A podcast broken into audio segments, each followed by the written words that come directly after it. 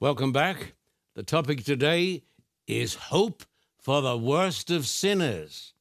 The Bible tells us Christ is the answer to every problem that you and I may face in our lifetimes. Uh, we've just been dealing with Romans chapter 2.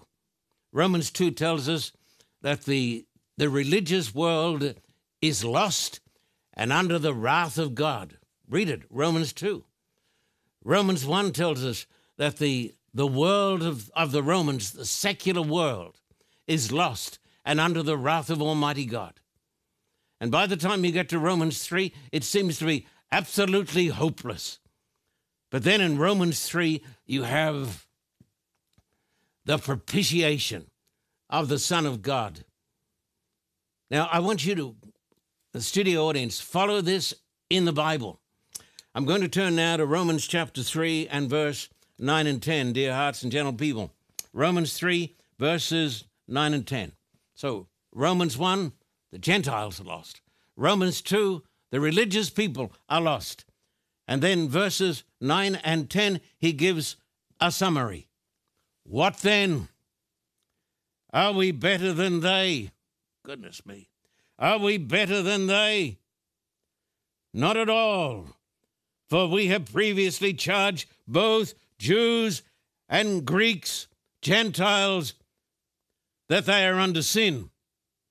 As it is written, there is none righteous. No, not one. The Bible tells me this. This you we you know what we need? We need a supernatural revelation from God.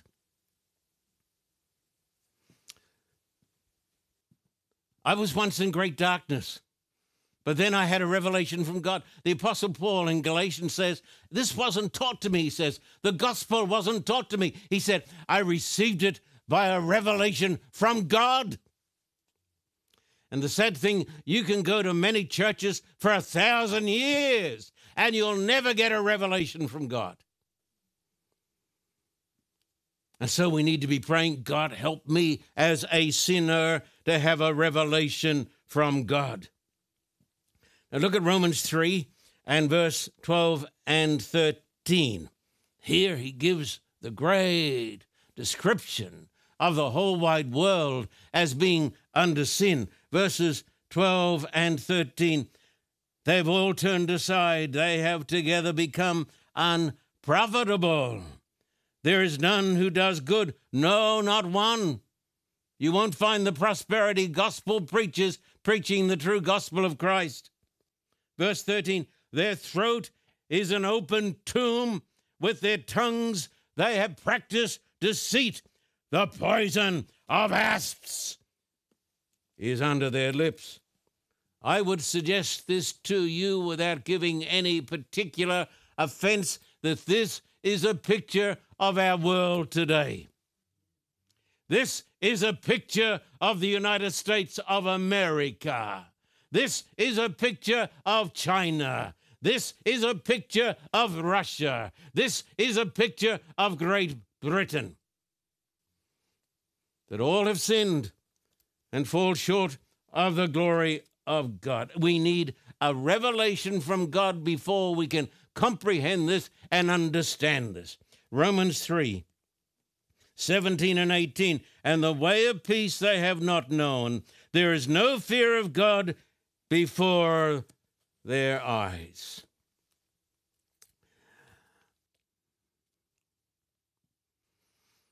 People say to me, What's gone wrong with America? What is the problem? I will tell you what the problem is, my friend. It's what the great Alexander Solzhenitsyn said, the great Christian who stood out against the great Soviet Union, and he saw the hell of the Soviet Union. You know how many the communists killed? Between 50 and 70 million innocent people were murdered. I was there when the Soviet Union came tumbling down. They said to Alexander Solzhenitsyn, What's gone wrong? What's gone wrong? He said, We have forgotten God. And all this has come upon us. The reason we are in such a mess in America is because America has forgotten that she was raised up by God. And she has become a pagan nation. If I were to stand here, if I'd been standing here 20 years ago, and if I were to say what is happening today in America, you would have said, it's absolutely absurd. We could not believe that these things would happen.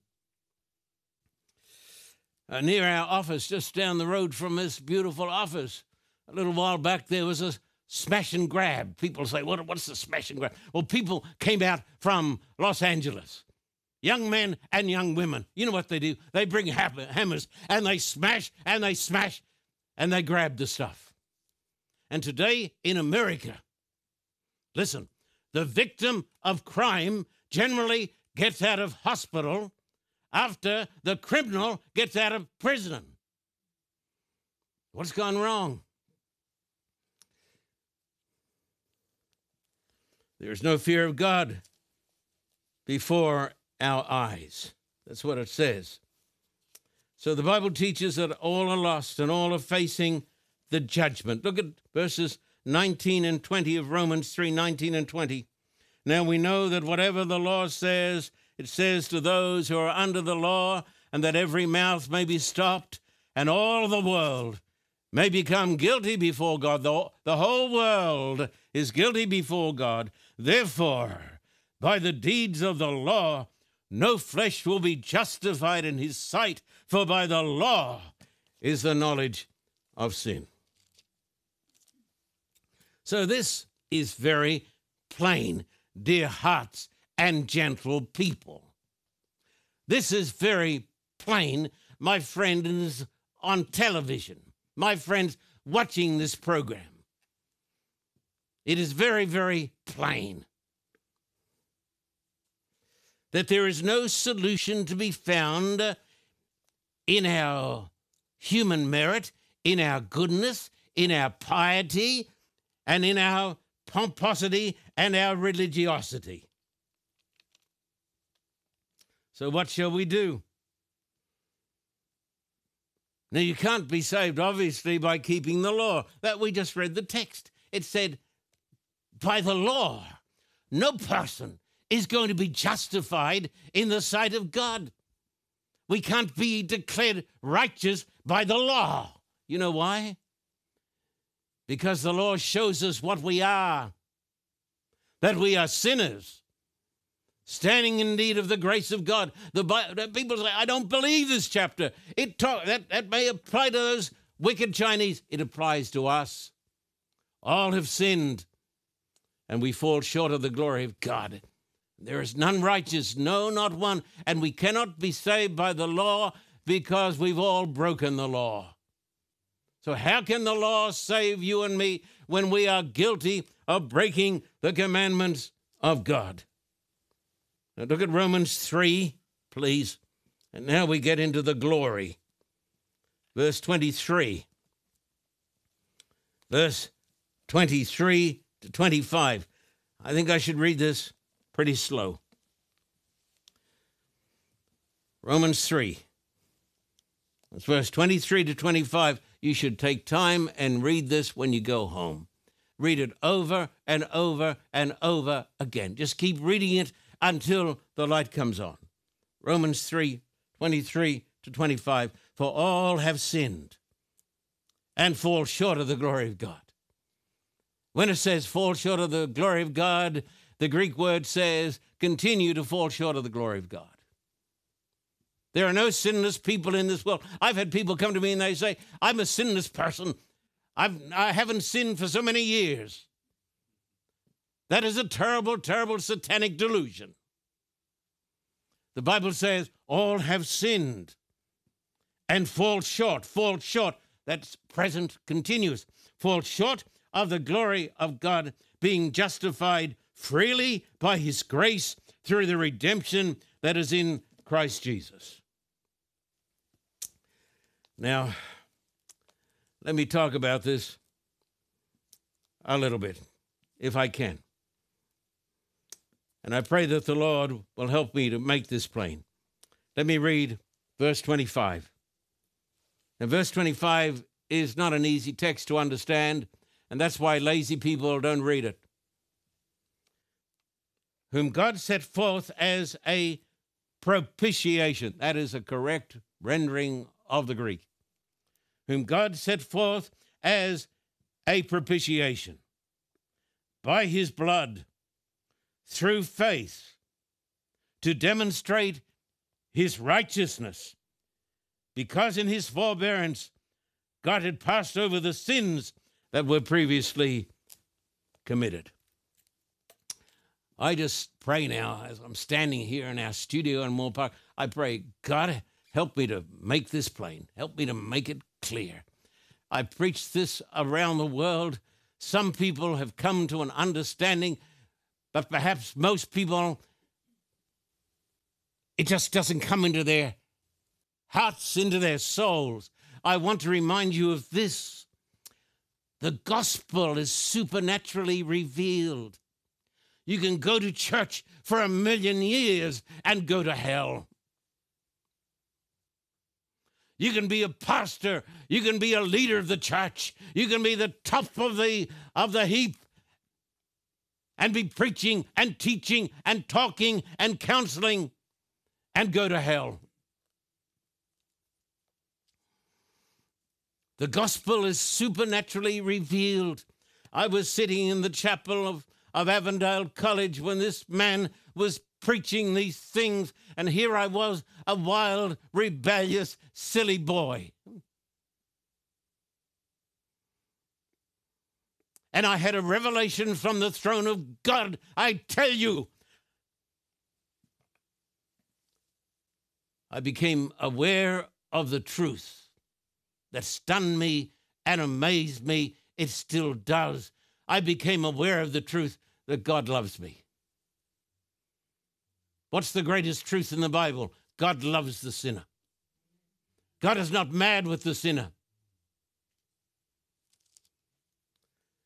The text says that Jesus became our propitiation. Now, some people say, skeptics, cynics, liberals say, we don't like this text. It's a pagan concept. We're not going to have this text. There's a whole group of people in Southern California. They say, we don't like this text. We're not going to have this text. We're not going to preach it.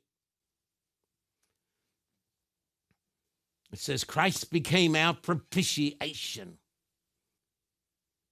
What on earth does it mean? Now, the pagans believed in propitiating their gods because their gods were mad with them and their gods demanded a sacrifice. And so some people say this idea of the Christian propitiation is a pagan idea because it is God who is mad and angry and vengeful. He takes his innocent son and he puts him on a cross to propitiate his own wrath. Well, there are some things that you need to understand, and that is this the Bible talks about the wrath of God or the wrath of God. I started reading through the book of Romans and writing a, a, uh, uh, uh, a little asterisk in the margin whenever I came upon the wrath of God. It's all the way through. When you come to the book of Revelation, it's full of the wrath of God. Save us from him who sits on the throne and from the wrath of the Lamb. You cannot be a Christian believer and dismiss the concept of the wrath of God. And why does God have wrath? Because he's righteous. God is holy. God just can't say to the human race, You messed up. Oh, okay, let's forget it. That's what some people believe. That's what most people believe.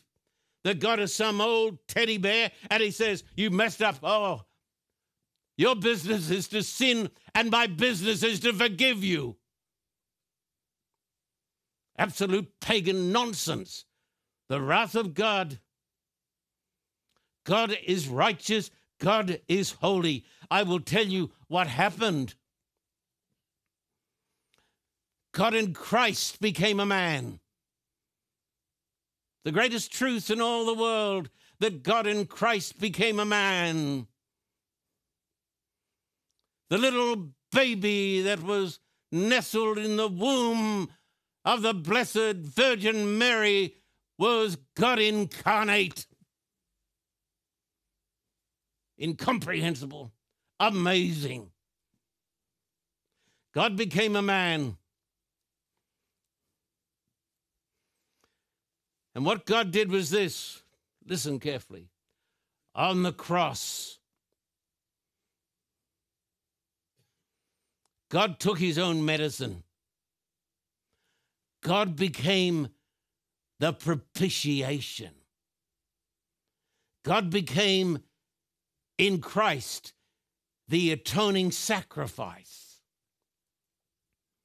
God in Christ, listen to me and pray for our spiritual awakening. God in Christ suffered his own wrath. Why do you think Jesus cried out, My God, my God, why have you forsaken me? Why did he say this? Was this the delusional cry of a dying man? No, this was God in Christ making a sacrificial atonement,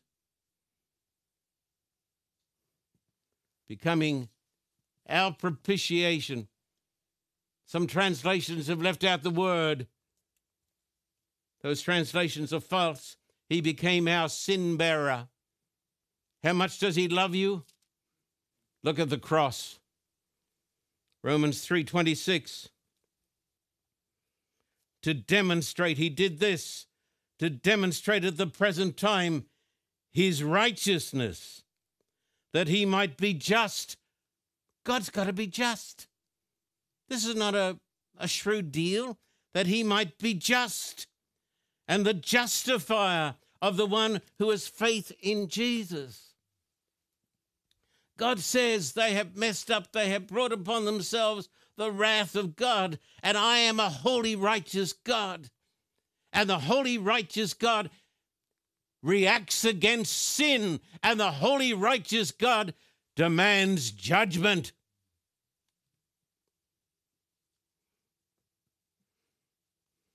And when the judge of all the earth says, Where is the sinner that he might be judged and punished? Jesus who is God in human flesh, unless you understand the doctrine of the divinity of Christ, you will be in darkness as far as the gospel is concerned. When the judge of all the earth said, Where is sin? Where is the sinner that I might execute against it? My righteousness. Where is the lawbreaker? Jesus said, Here, Father.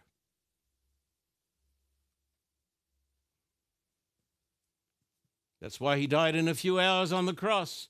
A person could live on the cross, humanly speaking, for up to a week. The wounds were relatively superficial.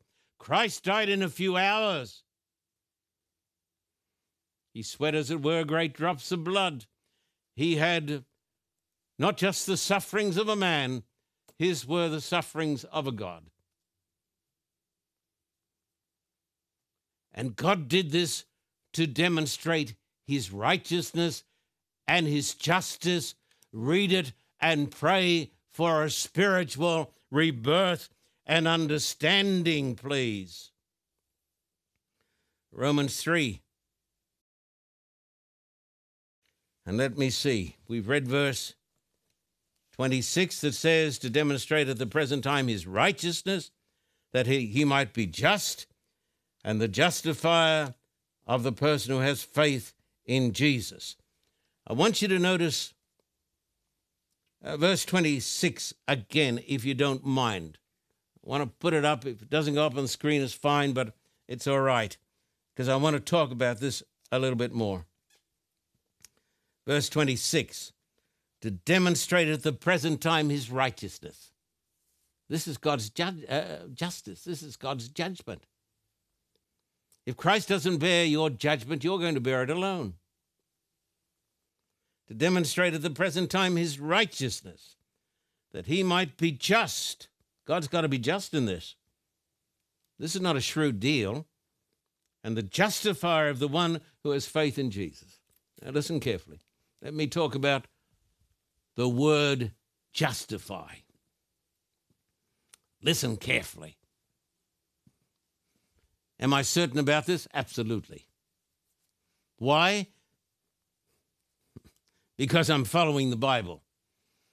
This is the great teaching of the Protestant Reformation, other great reformers like Ellen White and so forth. The word justify, when God justifies the sinner, the word doesn't mean to make righteous. Now, the Roman Catholic Church for many, many years has taught that the word to justify means to make righteous. In the Council of Trent, which was a part of the uh, Roman Catholic uh, movement, the Counter Reformation after Martin Luther, they came out to answer the teachings of Martin Luther. And they said, when God justifies the sinner, the word justify means that God makes him holy and righteous. That's what Mother Teresa was taught. That is why she was filled with despair and wanted to commit suicide. But the word justify in the Greek, it means this to declare righteous. It says in other parts of the Bible that the people justified God. Does that mean they made God righteous? Come now. Justify doesn't mean to make you righteous, it means that on the basis of what Christ has done for us on the cross, God declares that the guilty, repentant sinner is totally righteous. To his account in heaven, God has put down there 100% righteous because of Christ. That's the gospel. That's why it's not good advice. That's why it's called good news. And that gives fire inside. What shall we do? Not man made religion, it's messed up the world. Not Hollywood, not Rome, not liberalism. So, what should we cling to? The God man on the cross. The God man walking out of the tomb. The God man, my priest. The God man, my king. Now, let me tell you this. Get this plain and don't misunderstand it and don't try to twist it. God justifies none whom he cannot sanctify. When you are justified by the grace of God, when you come to realize that Christ died for your sin on the cross, and he would have gone to the cross if there had been only one lost soul. Think of this. Almost too hard to believe. I find it hard to believe. Paul said, The Son of God who loved me and gave himself for me. When this happens to you, you will hate sin. You will hate lying. You will hate cheating. You'll hate all those filthy sins of Romans 1 and Romans 2. Because the grace that justifies is also the grace that sanctifies. You remember the dying thief? How long did he have to work up his righteousness? Goodness me, he's dying. Only got a few minutes. What's he going to do? Break out in a perspiration? Say, I've got to become sinless before I can die. Now, you know what he does? He trusts in Jesus. Hmm. And Jesus said, I say unto you, today you're going to be with me in paradise. Today I'm saying it to you right now. You're going to be with me in paradise. So if I truly believe today and repent of my sins, I am right with God right now, and I am redeemed and going home to glory.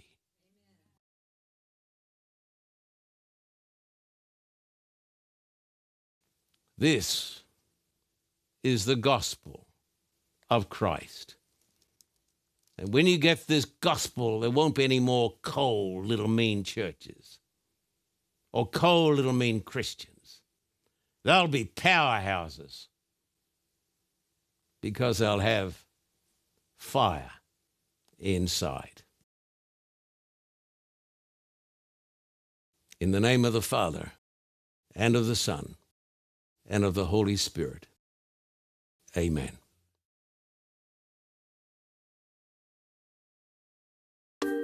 Pastor John Carter has taken us around the world to broaden our knowledge of the Bible.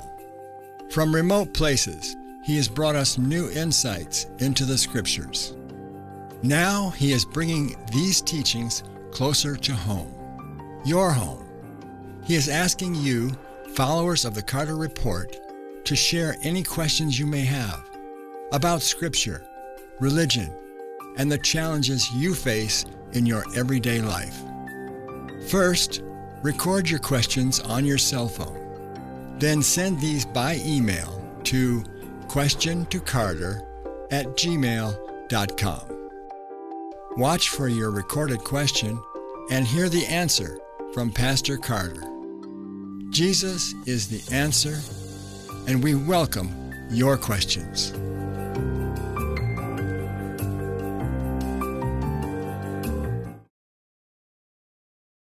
Thank you, dear Pastor John, for your 30 plus years of ministry in Russia and for your ever support of 3ABN Russia workers. God bless you from Russia with love. Thank you, thank you.